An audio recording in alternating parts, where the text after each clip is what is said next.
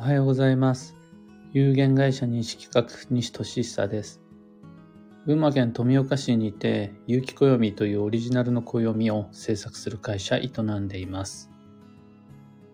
さて、今朝の配信のテーマは、暦を利用利用するときにぶつかる3つの壁とその対処です。まさに今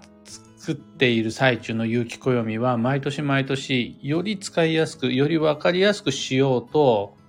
前年度のデザインなんて簡単に壊して常に更新するように、マイナーチェンジするように心がけているんですが、それでもやっぱりこういう理由で暦と実生活がうまくリンクできないんだよねとか、暦を意識してると、これがあるから上手に使えないとか、利用するのは難しいっていう様々な壁、お聞きすることがまあよくあります。その原因っていうのは主に3つのズレがあって、それが壁になっちゃってるんだろうと。またそれ、原因が分かれば対処もすることができるので、そんなお話をしてまいります。この暦を仕事や生活に取り入れる場合は、のやっぱ誤差があるんですよね。この誤差がやりにくさ面倒につながりまして、全部で3つ。1つ目が自然と自分の不一致です。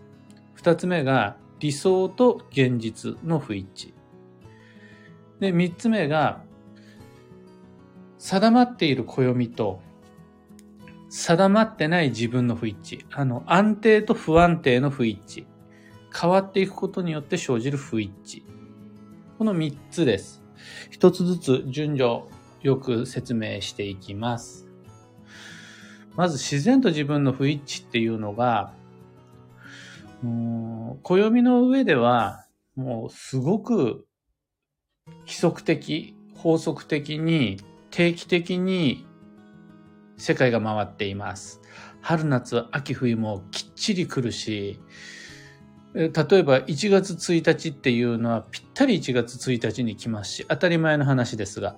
曜日もずれることはない。月の満ち欠けっていうのもきっちり定期的にやってきます。ところが、僕たちは常に毎朝同じ時間に起きるわけではないし、常に同じ時間にお腹が空くわけではない。常に同じタイミングで人と会うわけではないっていう、意外にランダム不規則だったりするんですよね。だから、世界に春が来たとしても、自分にも同じタイミングでぴったり春が来るわけではない。世の中の人はゴールデンウィークかもしれないけれど、自分も同じように全くその通りゴールデンウィークじゃない場合があるんです。自分がお出かけしたい時に基地方位が来るわけじゃないし、自分が動き始めたい時が吉時期、吉日なわけではない。この自然のサイクルと自分自身のサイクルっていうのが不一致することで、みんなあのやりたい時にやりたいことができないっていう感じで、誤差を壁と思ってしまうことが多いです。ただこれに関しては、先に月曜日って知っておくと、あ、じゃあ月曜日にはこのテレビ番組見ようであるとか、先に桜の開花予測っていうのを知っていると、それに合わせてお花見の予定入れればいいやって、実は意外に調整が効くんですよね。というか、むしろ、この自然と自分の誤差を埋めていく作業のことをスケジューリングっていうふうに言って、意外に皆さんこれは比較的簡単に埋められる誤差、乗り越えることができる壁です。自分が思った時が吉時期であれとかいうことは言わずにですね、上手に自然の流れに合わすことができると、暦はぐっと使いやすくなります。それに対して、これはまあまあ難しい2番目の壁なんですが、理想と現実の不一致。暦に書き記す様々な吉日、吉時期、吉方位、運勢の情報っていうのは、この通りに言ったら理想の最高素晴らしい。であるとか、この通りに行っちゃうと最悪こういう風になっちゃうよっていうような、まあ、ある種わかりやすい大げさの大吉や大凶っていうのが書いてあります。必ずその通りになりますよっていう予言というよりは、こういう状態は最高。こういうのが目安として悪いよっていうのが書いてあるんです。ところが、現実においては、家族とか会社とか自分の価値観においてこれがいい悪いっていうのがあったり、その現実が想定内の思い通りの計画通りに進むわけではないっていうのは皆さんご存知の通り、そこがぴったり一致することっていうのはまあ稀です。そうすると、理想の基地を目指していこうって思っちゃうと必ずそこには誤差が必要な、出てきちゃうんですよね。あとはどんなに頑張っても理想の最悪にたどり着くこと、理想の最悪っていう言い方は変ですが、最悪の事態にぶつかるっていうことはもうそれも稀になります。でそうすると、もう完璧暦通りに生きようみたいな感じで仕事交際学習を進めてしまうと大体失敗します。だからあの暦っていうのは必ず期間の中で設定してあって、だいたいここからここまでの期間内でこれができると、まあいいんじゃないですか。ぐらいの行動計画がいいんですが、みんな、まあ、例えばの話、基地方位旅行には何年何月何日にここに行ってこれをせねばならぬみたいな感じで、こうギッチギチに理想を目指しちゃうと、大体まあ失敗する上に非現実的なので間違えます。ここを乗り越えていただいて、もうちょっと妥協の余地とか、あとはいい塩梅とか、適当という形で調整をしていただけると、理想と現実のギャップで苦しまずに暦を取り入れやすくなります。二つ目。最後三つ目が、変遷による不一致になるんですが、暦っていうのは変わらない。で、ずっと定期的に不変の安定的サイクル